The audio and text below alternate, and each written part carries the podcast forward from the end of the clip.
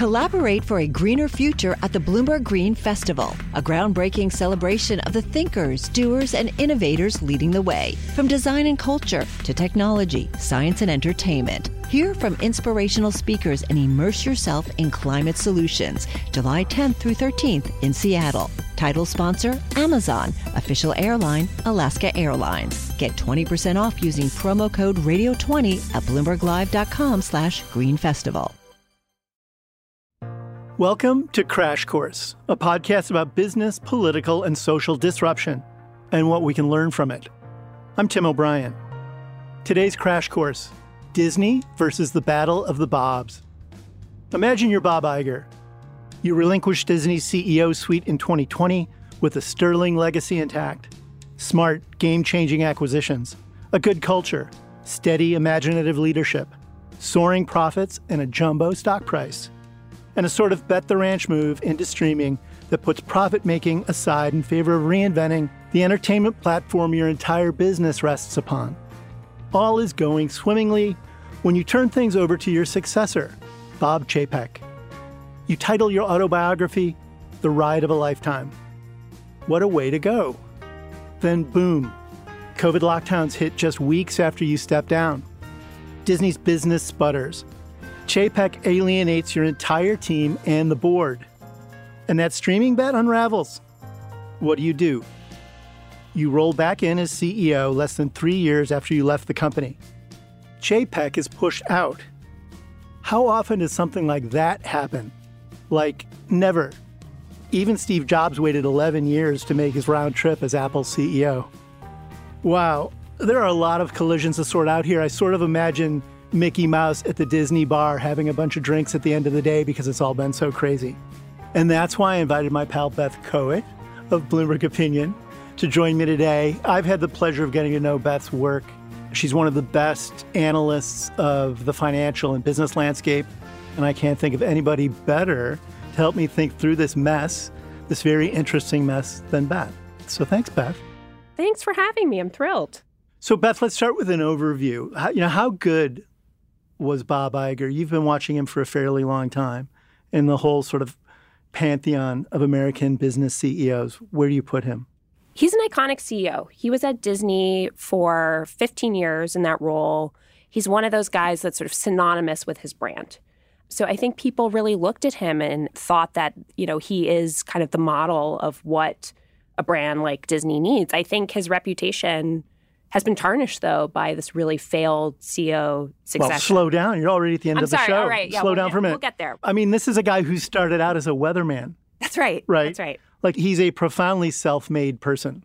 He is. And I think one thing that's really interesting to me in this whole narrative is that a lot of people never thought he should be CEO of Disney. He really had to fight for that job. He had a sort of troubled step into the CEO role. So the fact that we're seeing this happen again is kind of telling that he didn't make sure his successor didn't slid in there easily. Exactly. I mean, he went from weatherman to ABC, where he was fetching coffee for people. That's right. And eventually got managerial roles, and mm-hmm. it turned out he was a natural manager. And then he comes into Disney in the Eisner era. That's right, uh, through an acquisition. ABC was acquired by Disney in the 90s. Right. Came in that way. Tough people. Tough, tough people. guys. And he was Eisner's right hand guy. And everyone just sort of saw him during that period as a nice guy who could never lead a company like Disney. Exactly. And then lo and behold, he led a company like Disney. How did that happen? I think part of it was that he did have to fight for the job. So again, no one really expected that he would be CEO. He was the internal candidate. The board was looking outside as well. And it was not a given. And he fought for the role. He got it. And he immediately came in. I mean, one of his first moves as CEO was buying Pixar. So all of a sudden, this guy that had sort of been plodding along, you know, doing Michael Eisner's bidding now has these really visionary ideas for how to change and transform this brand. And did that surprise people who had written him off as this kind of, you know, good lieutenant, quasi water boy, ex weatherman, etc.? Once he got that seat, did he begin surprising people right away with what he was capable of? I think he did. I think he did. I mean, he really transformed this company. So Pixar's the big one first big one, then Marvel, then Lucasfilms. I mean, by the time he left, this was a completely different place than when he started. And could another CEO have done that? I don't think so. I think it really must have taken a lot of confidence in this vision. I mean, at the time, he was criticized for overpaying for these deals that turned out to be extremely lucrative for the company. You know, he paid a couple billion for each of them. And, and let's pause on each of those for a minute. I mean, Sure. Pixar was a cool deal. Pixar was Steve Jobs' animation studio, right? It was this baby he had built when he first left Apple. Right. And he hung on to it. He was the company's biggest shareholder. He didn't want other people to come in and acquire it. And yet, Iger was able to do that. He was able to win Jobs' confidence, right? Yes, and it was a big win because Jobs and Iger did not get along. So Iger was sort of able to change his mind on Disney. I mean, that's something about Bob Iger. He is a real statesman, right? He knows how to work with people, talk to people. He's authentic. He's authentic. And so he and Steve Jobs had a real relationship. He ended up on the Apple board. I think they were real friends. They were deep friends. I think by the end of Jobs' life, they both would say that. Yeah. And I think Iger felt a loss when Jobs died. Agree. He also did Marvel. Like he recognized the value of a superhero franchise in movie theaters, which my two boys can both attest to the importance of. Exactly. I don't want to be too gendered, but I think that part of this was yeah, how do we bring in more of a male audience too? So Yeah. that was Marvel. I think that was Lucasfilm. So it and the idea of tentpole movies exactly that you could put out in the summer and earn bazillions of dollars that would fund other things. Right. So it's a system. I mean, Disney's such a vast landscape, right? It's the entertainment piece, it's the parks. It takes a certain kind of person that can figure out how all these components fit and work Theme together. parks, animation, movies, TV. That's a lot to juggle. It's a lot. And then he caps that off with a massive, massive acquisition of 20th Century Fox. Right. Which he's also criticized for overpaying for. What do you think? Did he overpay for that? I think it's too soon to tell because, again, like he was criticized early on for overpaying for these other deals, which turned out to be bargains in the end. I mean, we'll get to this, I think, but part of this is this acquisition is really tied to his bet on streaming. He needed content, and this was the fastest way to get it. So, for folks out there that wonder what is this thing called streaming, let's tell people what streaming is just for a minute. I mean, because it's just a fancy word for something that's obvious, right? right, streaming is watching shows on your computer, Like you're doing right now. right, on your timeline rather than on the cable schedule. And that's a threat to traditional TV because it's not appointment based and it's not dependent on a broadcast network. Right. It means there can be so much more content out there, which also disrupts the advertising model. It really is scary to a lot of these legacy companies in terms of how it changes their model. And if you're running a legacy company, I guess the scariest monster in that mix is Netflix, right? That's right. They're all sitting back, lush and happy on their riches and their content. And in walks a disruptor, Netflix, which completely changes how people view media. Yeah, and Disney initially partnered with them early on. They were putting out a lot of their content on Netflix. And then I think Iger decides, I think he said something to the effect of, we're giving nuclear weapons to a third world country and now they're using them against us. So he stops. He says, we're not going to do this anymore. And that's, I think, when he realized, okay, we need to build our own streaming service. So, were other executives responding to this disruptive technology moment in the same way, making a decision that we need to be in this business? It doesn't matter if it pays off. We're going to throw in and make a go of this. I think Disney was really the first traditional media company to do that. It was before, I would say, really tech companies, and mostly has been tech companies that are upstarts. I really can't think of that many. Amazon, Apple. Exactly. There's not many legacy traditional media companies that have done this successfully. And that's not because they're stupid. And it's not because they're unimaginative. It's because they're already harvesting a lot of money from their traditional businesses Yeah. that streaming would threaten. Whereas Amazon and Apple are coming into it with a clean slate. Right. They don't have a, a legacy movie business, they don't have a legacy TV business. Right. So it's easier for them to embrace it. And it's sort of a rounding error to a certain extent among all of their businesses. Right. Right. And so, I mean, if you put it that way, it also, I think, puts in perspective what a big deal it was for Disney to decide to do this, right? To actually disrupt its model and say, okay, this is where the future is and we need to go here. And, you know, a lot of legacy businesses haven't been able to do that because the managers don't have enough trust within the organization or from their board or from investors to just say, we're doing this. It may not make sense in the short term, but we think it's where we need to be in the long term. And Iger had the cred. Iger was able to do that, which is unusual. It is. It is. I think at that point, he placed all these bets that had really paid off. So his board, Wall Street, trusted him to figure it out. And do you think he figured it out because he was insightful, because he was paranoid, because he recognized the change, all of the above? Was there a single factor or is it too hard to know? Well, I think one caveat is has he figured it out? Right? I mean, this is a big question mark, I think, in streaming in general. Is the model really established, especially for a company like Disney? But he was clearly inspired by something to do it. Yes, that and, is and, and what do you think the inspirational factor was? Was he, I'm freaked out? Was he, I can't wait to do this?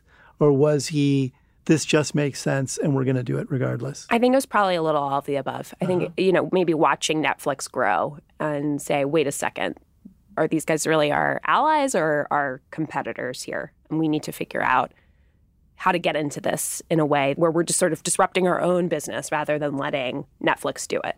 I think it's cool that he did that, you know, but it's not my money Right. and it's not my company. But I always think it's pretty amazing when people in an industry in which they're already making tons and tons of money say we have to make a change, even if it bumps up against what we want to do in the short term. Yeah. I mean, it was pretty shocking at the time. It surprised people. I think this was 2017 when he, he said, we're going to do this. And I think people were taken aback that this was the direction the company was going to go in. So we'll come back to that later to talk about how that bet played out. What do you think essentially were the components of him trying to solve the streaming problem? What were the things he put in place to do that? So I think the big thing was launching Disney Plus, which is Disney's streaming service. And this goes back to this acquisition of Fox, which was we need content, right? We have to put content on this service so people will buy it. And so that is sort of the fundamental reason for this deal. I think what happened here is Disney priced Disney Plus well under Netflix. So it had sort of tremendous subscriber growth, but then the profit this is again, you know, the profitability issue is a big one. And so they've not quite figured that piece of it out. So Iger had a great run at Disney. He did disruptive things, and then he decided to go. We're going to talk more about that in a second, Beth. When we get back from the break, we'll talk about his departure and his successor. We'll be right back. Success is more than the final destination. It's a path you take one step at a time. It's discipline, it's teamwork, and it's the drive and passion inside of us that comes before all recognition. It's what Stifel's been doing for over 130 years. Quietly, yet strategically, Stifel's become one of the fastest growing wealth management and investment banking firms in the country. Our financial advisors go beyond traditional wealth management to provide clients with direct access to one of the industry's largest equity research franchises and a leading middle market investment bank because success is the drive it takes to keep climbing, the passion to keep investing, the best of each of us made better by the best in all of us. And that is where success meets success. Start your journey at stifel.com. That's S T I F E L.com. Stifel Nicolaus and Company Incorporated, member SIPC and NYSE. Collaborate for a greener future at the Bloomberg Green Festival, a groundbreaking celebration of the thinkers, doers, and innovators leading the way. From design and culture to technology, science, and entertainment. Hear from inspirational speakers and immerse yourself in climate solutions. July 10th through 13th in Seattle. Title sponsor Amazon. Official airline Alaska Airlines. Get 20% off using promo code Radio20 at BloombergLive.com slash Green Festival. So Bob Iger is 69 years old. He has every accolade you could want, tons and tons of stock. The guy who grew up in modest circumstances on Long Island is now a multimillionaire. Right? Aspiring weatherman. Right? Nice houses, a yacht, all the good things. And uh, he decides to go. And I find that really intriguing. I don't know how many people just decide to pull the plug at the top of their game. Now he was 69. He's four years past a standard retirement age. But he gave an interview to CNBC that I thought was very interesting when he talks about what inspired him to move on. Here's a soundbite. I will say that over time, I think I started listening less and maybe with a little less tolerance of other people's opinions, maybe because of getting a little bit more overconfident in my own, which is sometimes what happens when you get built up, you know, in some form or another as you know something special or great or whatever. Right. I was mindful of that. So I became a little bit more dismissive of dissent and other people's opinions than I should have been, and that was that that was an early sign that it was time. It wasn't the reason I left, but it was a contributing factor. You know, I find that really interesting. I think I think most people aren't self-aware. I think most people don't admit to their faults, but I think more average people do it than CEOs. I think CEOs have a vested interest in being godlike, and that comes with a lack of self-awareness. And I found what Iger said about that that I need to listen more, and I wasn't listening enough, so I decided to leave. Interesting, but I wonder if you have a different take. I was struck by that too. I heard that interview. It's pretty honest.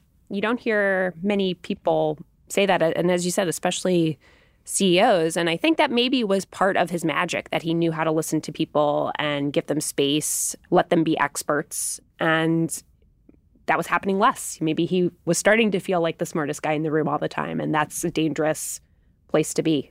Well, and uh, that's kind of an interesting segue. And I think what might have separated him from Bob Chapek in terms of their different makeups as managers. But before we get to that, I'm really curious as to how Iger and Disney landed on Chapek to begin with as his successor. How did that happen?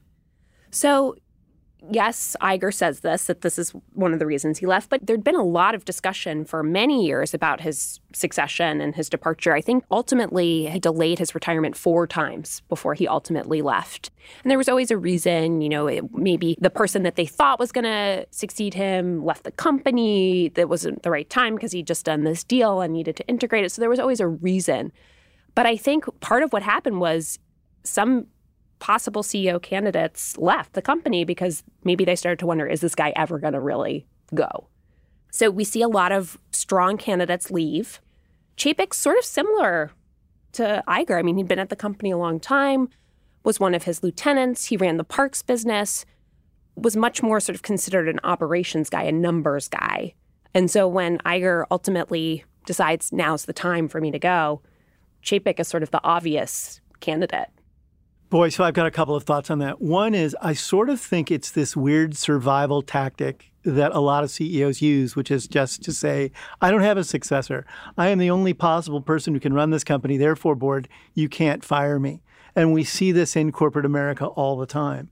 They're supposed to be good about planning, they're supposed to be thinking ahead. But of course, people also like running things and they like the jet. Iger said he loved the jet, the Disney jet. And uh, their compensation is spectacular, and they're the coolest guys in their industries. So sometimes they don't leave, and a way they ensure that is by not naming an obvious successor. So let's talk about that for a minute. Do you think the fact that a successor didn't emerge at Disney was by design?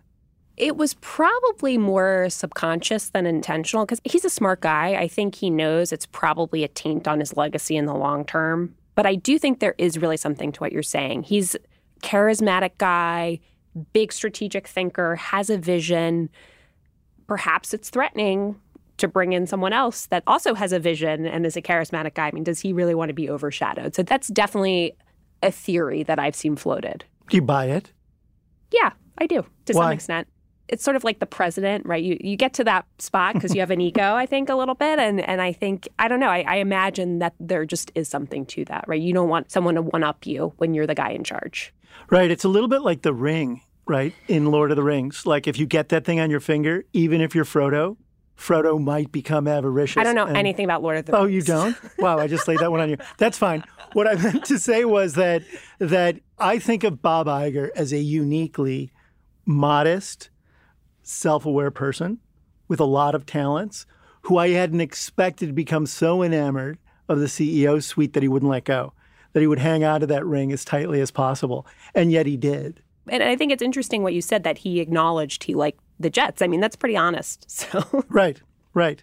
And you know, he also said he like he chose not to run for president of the United States because he thought it would blow up his family life and end his marriage. And he said that publicly. I aspired to this thing, but I walked away from it. And yet he didn't really walk away from Disney.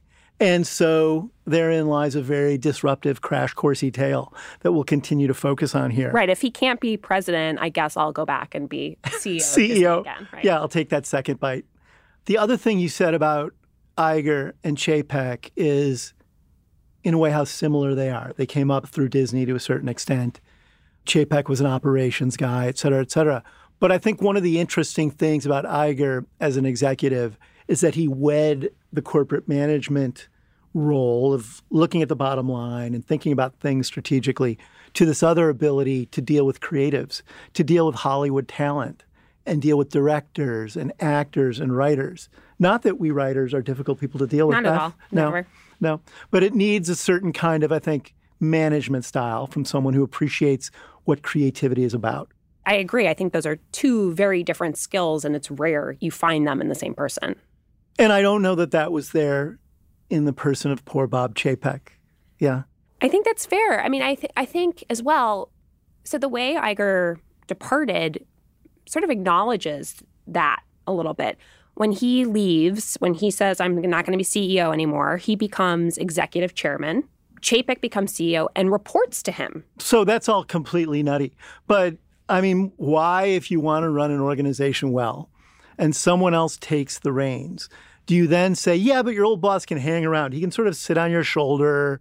And in effect, the other thing that Iger did was he said, I'll also keep the cool work for myself. Right. I'll be the creative guy. I'll be the creative guy. You can run the parks and you can meet with the CFO. And I'm going to handle the streaming release of Hamilton and negotiate that. And I'll deal with a reboot of Frozen or whatever else it was. But really, the fun stuff, the creative stuff. And you're not going away so the board sees you hanging around. Isn't that a little weird? Yeah, I do think it kind of set Chapek up for failure in a way. He thinks he's the CEO, he has the title. And yet Iger is sort of looming over everything, right? He keeps his office. There were reports that he was meeting with Chapek's lieutenants without him. It's not really built. He was having parties at his house that I think either Chapek didn't attend or Chapek wasn't invited to with other Disney managers. I think that came out in some of the news. It's tough. I mean, that's not that. I would argue that is not. That's a very drawn out process that is just not going to work out. He's always going to be looking over his shoulder.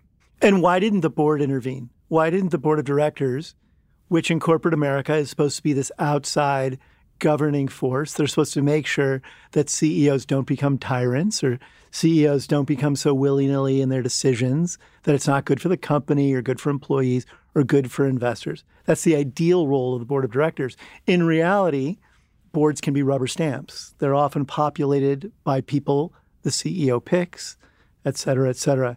Was any of that in play here? Well, I do think that it probably goes back to what you were saying around these questions about Chapek, right? Was he ready for this? Did he have those sort of soft skills, that EQ that we talk about today that's so important in executives? Maybe the board didn't see that. And so they actually felt like the structure was the best approach as they kind of got Chapek ramped up. That he could sort of learn on the job with, with Iger hanging around as a mentor Right. in an ideal world. And let's talk a little bit about Chapek here. He he came up completely from like a corporate management background, right? Yeah, he's very data driven. He's on the park side of the business. And interestingly, he doesn't deviate that much from the strategy that Iger put in place. It's much more, I think, about those softer skills that maybe the board didn't think he had, and less about actual strategy, which, when you look at it, is pretty similar to Iger. And those softer skills, things like do not piss off Scarlett Johansson. That- I mean, that's right. Is that like a softer skill you should sort of look after? Right. Don't piss off ScarJo. That's that's not a great move. And what happened um, there? Just recap on that one. Well, so this is kind of interesting because it also ties into some of these issues we're seeing with streaming. So Black Widow comes out, the company decides they're going to put it out both on streaming and in theaters at the same time. She doesn't like this as a star because it has the potential to cut into her earnings. She raises this, sues Disney. Chapek and the company actually released the details of her contract, which I think, again, not a great way to smooth over your talent. And I think something Iger was appalled by. He would not have handled And it. it was this sort of like an act of almost public shaming. exactly Like, what do you have to complain about? You already get bazillions of dollars, and now you want even more. and we're in the middle of a pandemic as Right. well, was sort of the tone Right, of right. the letter. So that was not a great move. Well, it was not a great move in terms of how you relate to Hollywood talent. Though average Americans might be able to get the idea of like You're already making through- twenty million, yeah. right? But, you know, Hollywood works in a certain way and the star system works in a certain way. And if you want stars in your films and you want A list directors, you have to court them in a certain way. And Chapek, I think, sort of said, no, you're a cog in the Disney machine and you're just like one of the rides at the theme park, and we're going to treat you accordingly. Right. And I think that this was a bigger issue around creative and talent in general. He restructured the company. So it used to be there were all these little fiefdoms that controlled their own budgets. He put all the budgets under one guy. So all the creatives felt like they didn't have as much control. Just little things like that really send a strong signal and do change the culture. And then, through no fault of his own, shortly after he takes over as CEO, the pandemic arrives on Disney's doorstep. It arrives on the world's doorstep. But Disney is in a bunch of businesses that are both, at least initially, harmed by COVID and helped by COVID in terms of what their customers need. The theme park business, people aren't going to go to theme parks. No, theme park business basically shuts down. But people are home watching a lot of TV or streaming. Streaming. Streaming. So COVID helps the streaming bet. Helps the streaming bet in a really big way. And I think people thought this was going to be a permanent shift. People are home, they're signing up for Disney Plus, they want to watch Hamilton, they have all this extra time on their hands, they're looking for content. So the streaming business just balloons, I think, in a way people had not really expected. And a lot of that accrues to Iger, though, right? Like the praise for the fact that the streaming business took off, even though COVID was in no one's control. It was just an accidental boost. Right. And one thing that Chapek does, though, is he ups the predictions for how fast this business is going to grow. So he says all of a sudden we're going to have, you know, more than 200 million subscribers by, you know, X date. And again, very aggressive numbers. But I think this very aggressive and like he tripled or something the numbers that Iger originally projected for exactly. the number of streaming customers, right? right? It was like 2x or 3x what Iger had originally laid out. Yeah. And I think it was really about this is his I'm placing everything behind this. Streaming is the future. This is what this company is about. We're just putting all our resources behind this. And then, of course, the bloom comes off of the streaming rose. Yes. And this is a really interesting one because, again, I don't think that this is anyone's fault necessarily, but there's a real shift on Wall Street, right? So previously, subscriber growth had been the big thing everyone wanted. So, are you growing your base? What are your numbers? And so Disney had priced its product like relatively low compared to, let's say, a Netflix. But all of a sudden, people are like, wait, what about profitability? and so this now the market has shifted to can we make money off of this? Not just is this a growing business? We're not going to be patient anymore with your long term bet of building a business at the expense of profits. Right. Like, and that happened like within two years or something, right? Yes, it was really fast. The dangers of courting Wall Street. Yeah, and Disney has some pretty serious losses. So the quarter before Chapek is ousted, he reported a $1.5 billion loss. So that's a big deal. So streaming sagging, and the writing is starting to appear on the wall for Chapek's end at the company. Mm-hmm. Uh, this feels like a good place for a break. Let's just take one more break, and then I want to dive into Iger's grand return. So please stick around.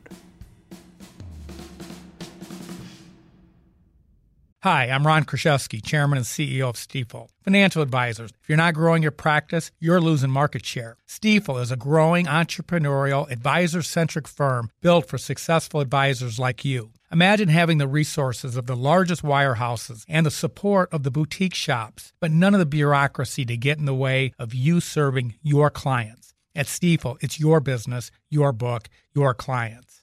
I always tell the advisors we're recruiting, I want you to come to Stifel and double or triple your business. Most of them laugh and shake their heads, but I'm serious. Don't take it from me. Take it from Stifel's number one finish in JD Power's 2023 U.S. Financial Advisor Satisfaction Study. So there's a reason why 148 financial advisors joined Stifel last year. Come join us and find out why Stifel is the firm where success meets success. Visit www.choosestifel.com. Stifel Nicolaus and Company Incorporated, member SIPC and NYSE.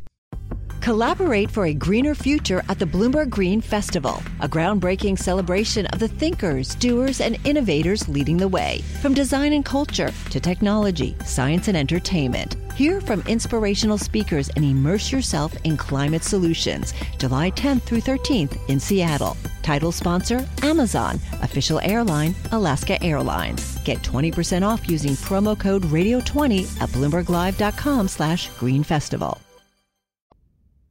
So I'm Beth. I'm not Beth. I'm Beth. You're Beth. I'm back with Beth Kowitt. Let's climb back into the misery of Bob Chapek. And things are fraying for him at Disney. Streaming is unraveling. It's not hitting the goals he set for himself. And in the background still is Bob Iger, who we now know from great subsequent reporting in Bloomberg and elsewhere that Iger was sort of cheering this on at this point, right? He was sort of cheering on the demise of Chapek, meaning he probably wasn't unhappy on one hand that some of these managerial problems had arisen. I think that's fair. I also think there is something we see with what we call boomerang CEOs who come back to their companies is that in retrospect, they have kind of undermined their successor in some way. They've said things, they've done things. And so we know Iger was starting to suggest to friends that he wasn't happy with the direction of the company, publicly, maybe saying things that were in contrast to what Chapek was saying. So we're seeing that a little bit at this point. And he was particularly, as I recall, upset that during COVID, when there were government subsidies to companies to help them keep people employed, that Chapek decided to lay off people anyway at, at, parks, Disney, yeah. at the parks. And Iger felt that it was inhumane, essentially, and he intervened to stop it. And we saw a couple things like that later when we were seeing the Don't Say Gay bill in Florida. Employees felt like Chapek did not speak up fast enough about this and say, you know, we're against this, this is wrong. And Iger, meanwhile, tweets that he's opposed to this. I think he goes on that he's opposed to Florida's measure. Exactly. Goes on TV and says this. And so, again, sort of really setting himself up in contrast to Chapek, I think was part of his undoing a little bit, the way he dealt with this fallout from these political issues. well, and it's also a little tricky, right? Because you can't fault Iger for saying, I want our employees to be treated differently if the resources exist to support them in this difficult time. He can argue that Disney's culture and its public stance as a corporate entity vis a vis the Don't Say Gay bill in Florida is in keeping with where it had been traditionally. And he felt that Chapek was tipping the apple cart. So there's this kind of empirical, rational, discernible reason he might be doing this. But then also, like, maybe he wants that ring back right? He doesn't like the fact that someone else has the ring. Right. And again, he's not going to be president. So, right. what's he going to do? I'm sure there was something to that. Maybe retirement wasn't quite what he thought it was going to be. So, eventually, Disney's board makes Bob Chapek walk the plank. And it seems like with a healthy assist and maybe even a push from Bob Iger, from the reporting we've done during that period of time, you know, where was the board? How were they navigating? The fact that they had in Bob Chapek a non ideal executive and in Bob Iger a non fully retired former executive with an agenda. This is a tough one for the board, right? They don't come out looking the best in this because not that long before Chapek is ousted, they did renew his contract. Apparently, some reporting has shown that Mark Parker, one of the board members, executive chairman of Nike, and Mary Barra, CEO of GM, had sort of questioned his leadership, but the board decided, you know what, actually, maybe if we do back him, it'll boost his confidence. And so they renew his contract. So let's just stop there for a minute. So this is June of 2022. I think that's right. And when did Chapek get forced out? In uh, November. November. Yeah, November. November of 2022. So five months after the board signs a new contract with this guy, they then participate in his defenestration. That's also wacky to me. That's like as big a crash course as you possibly could have. Why didn't they just not renew his contract? Was it because the board couldn't get a uniform view of what to do? I think it's the Iger problem. Who takes over, right? If you get rid of this guy, do you have someone in the wings ready to step up? And at that point, I'm not sure that they had been having these conversations yet with Iger. Publicly, he had been pretty definitive saying, oh, you can't go home again. I would never be CEO of Disney. I mean, he's on the record saying that quite a bit. So, and then he's at home, home saying, I can't wait to get back to we're Disney. on the yacht. Right. So I think that they publicly really did have to support him at this point. But then sort of the turnaround from there, the whiplash of then so a few months later saying, actually, you're out. I so what happens between June and November in 2022? So the big one, there's a couple. One is what we were talking about with the Don't Say Gay bill in Florida. I think that's sort of bubbling in the background. But the big one is really an earnings call where Chapek reports that the company has lost 1.5 billion and dollars, American dollars, dollars, American right, U.S. dollars, not 1.5 billion Mickey pins, not 1.5 billion Hamilton tokens, right, real right. money, real money, and he sort of glosses over it when he's reporting it. And I think it was not only the loss, but sort of the way it was handled that took people back, and I think made them question: Should we really be supporting this guy? You just talked about that $1.5 billion loss, buddy, like you talked about Scarlett Johansson's contract. Right. It was not taken seriously. A little bit enough. too cavalier. Right. So this is probably somebody who has, we talked earlier about Iger's self awareness. Chapek may have a self awareness deficit on a sort of a grand mal scale. I think that's part of it. He also, I think, was feuding with various members of the executive team. He'd fired some very senior people. And then, you know, it was ultimately the CFO, Christine McCarthy, who is the one who goes to Iger and says, would you come back? This is something you would consider. Do CFOs freelance like that?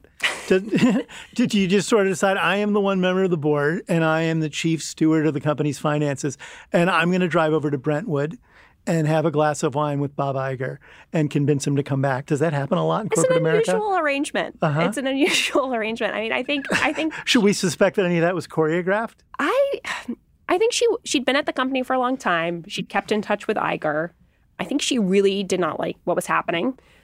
It seemed as though she and Chapek had had a falling out. So I don't think it was coordinated. I think she was maybe in touch enough with him that she could sort of float that question. And she's seeing these deteriorating numbers. Right. She's seeing Chapek go on a conference call and say, 1.5 billion anyway. Right. And he moves right along, which right. probably also was discomfiting for her. I think that's true. And so is it a surprise that when she rolls into Iger's living room or office or wherever that conversation happened that he said, Yes, I'll come back right away, right now, tomorrow. When do you want me? I think at that point he was probably ready. I think he had probably been thinking about it like it. jumping out of his shoes ready. Right? Yeah. So then when Susan Arnold, the then chairman of, or still chairman of the board, approaches him, she knows he's going to say yes because the seed's already been planted by the CFO. So now Bob Iger is back. Now he's back. And when he first got back to the company, there was a little bit of this like hallelujah moment. The stock jumped, I think, more than 10% on the day it was announced he would come back. Made one of those nice little spikes up on the chart and then settled down afterwards into reality. I think I'd have to look now at where the stock is, but certainly at one point it sort of settled down in the sort of range of where it was when Chapek was still running things which suggests that investors want to see what Iger is going to do at Disney and to see if he can really turn it around. So, what does he have to do? Yeah, I mean, the problems that Chapek was dealing with are still there, right? We still have to figure out the streaming business, still have to figure out how to make it profitable. Some of the initiatives that had started under Chapek, Bob C, you know, cost cutting measures, I think that's still going to happen. I think just the investment, endless investment in content streaming, just at the growth of the business at all costs is over. I think that that and it's over because end. of why profits. It's not making money. They have to cut costs and figure out a way to do it. And is Bob Iger a guy who can come in and cut? He's a guy who spent his whole life building and running victory laps for acquisitions. He's never been a cost cutter. No one's ever said he's a flagrant spender. There were, you know, concerns about what he paid for some acquisitions. Right. But in terms of Disney's own budgets and financial management, I think he and his team were considered smart, responsible managers, but they weren't cost cutters. I think that's a fair point. I mean, there are other ways, right? He could go back, he could make a content deal with Netflix, right? We could go back and see him do some sort of licensing, leasing type of deal.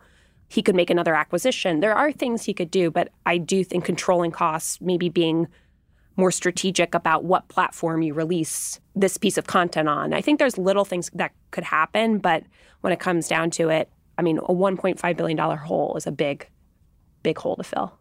And you know, there's so many collisions involved in this particular story. We, we, were talking earlier about which ones do we pick and sort out. But it's sort of interesting that, you know, Iger himself is a disruptor.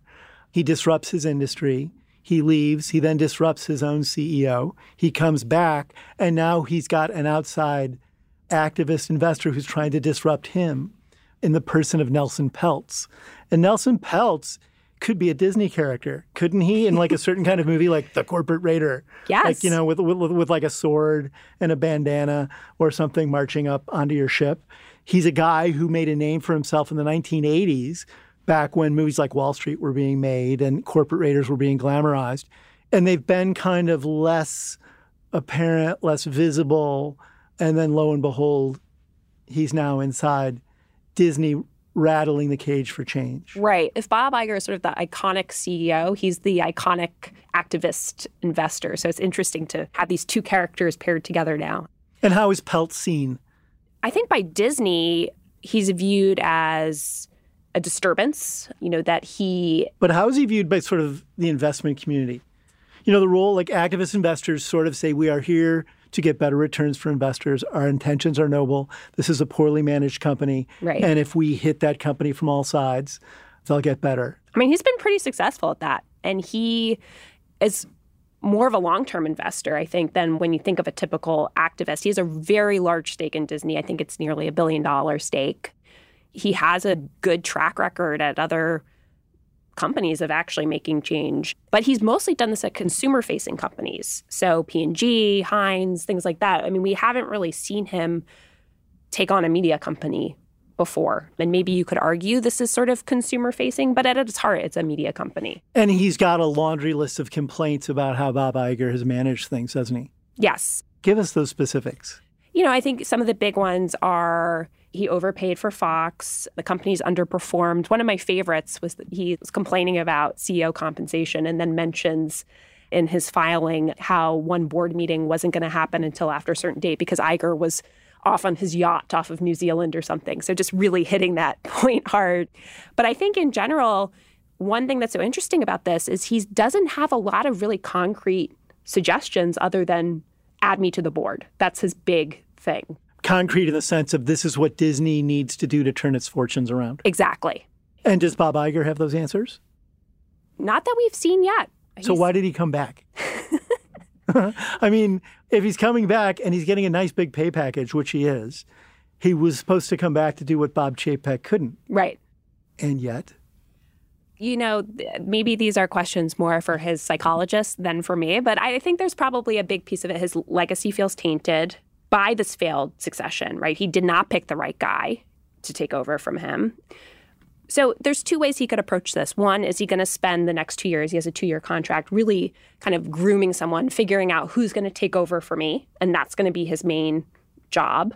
Or is it really going to be that plus figuring out what this business looks like? You know, I think the company has said streaming is the future. This is our bet it still has some assets like ESPN and ABC that are what they call linear TV, right? And it kind of has to figure out what to do with them. How does this fit in the portfolio? So those are open questions too. He's got to deal with that. It has obviously, you know, the iconic Disneyland and Disney World theme parks. Right. That presumably will get busier now.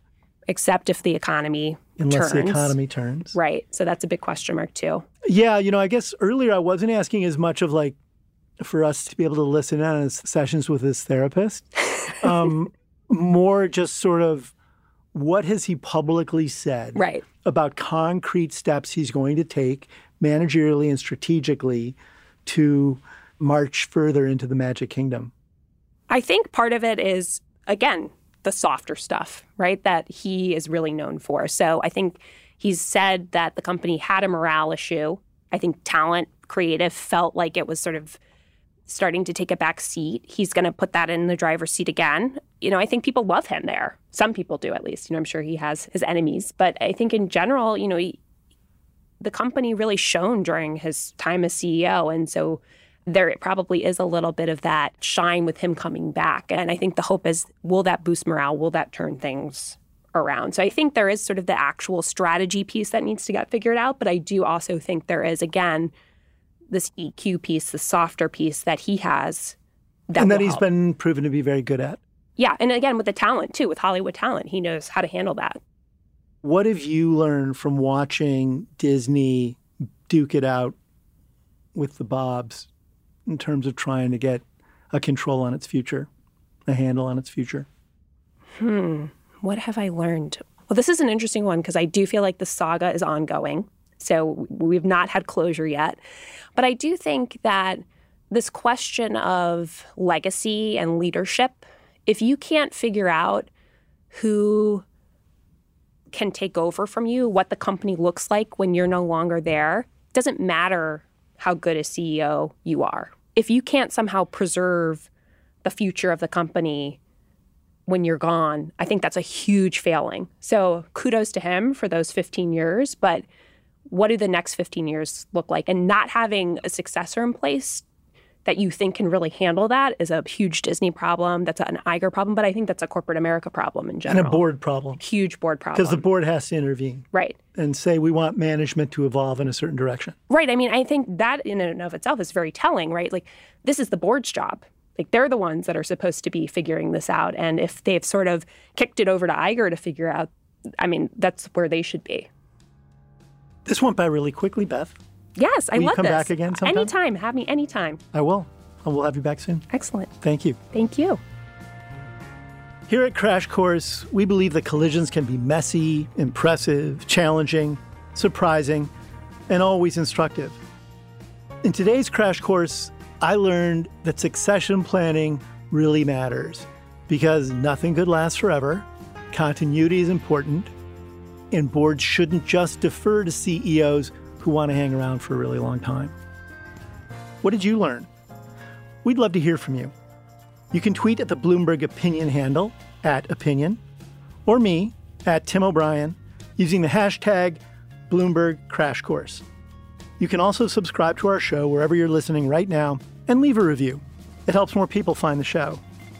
This episode was produced by the indispensable Anna Mazarakis and me. Our supervising producer is Magnus Henriksson, and we had editing help from Katie Boyce, Jeff Grocott, Mike Nizza, and Christine Vanden. And a special thanks today to our video guru, Thasin Rabi. Blake Maples does our sound engineering, and our original theme song was composed by Luis Guerra. And I'm Tim O'Brien. We'll be back next week with another crash course. Collaborate for a greener future at the Bloomberg Green Festival, a groundbreaking celebration of the thinkers, doers, and innovators leading the way. From design and culture to technology, science, and entertainment. Hear from inspirational speakers and immerse yourself in climate solutions. July 10th through 13th in Seattle. Title sponsor Amazon. Official airline Alaska Airlines. Get 20% off using promo code radio20 at bloomberglive.com slash green festival.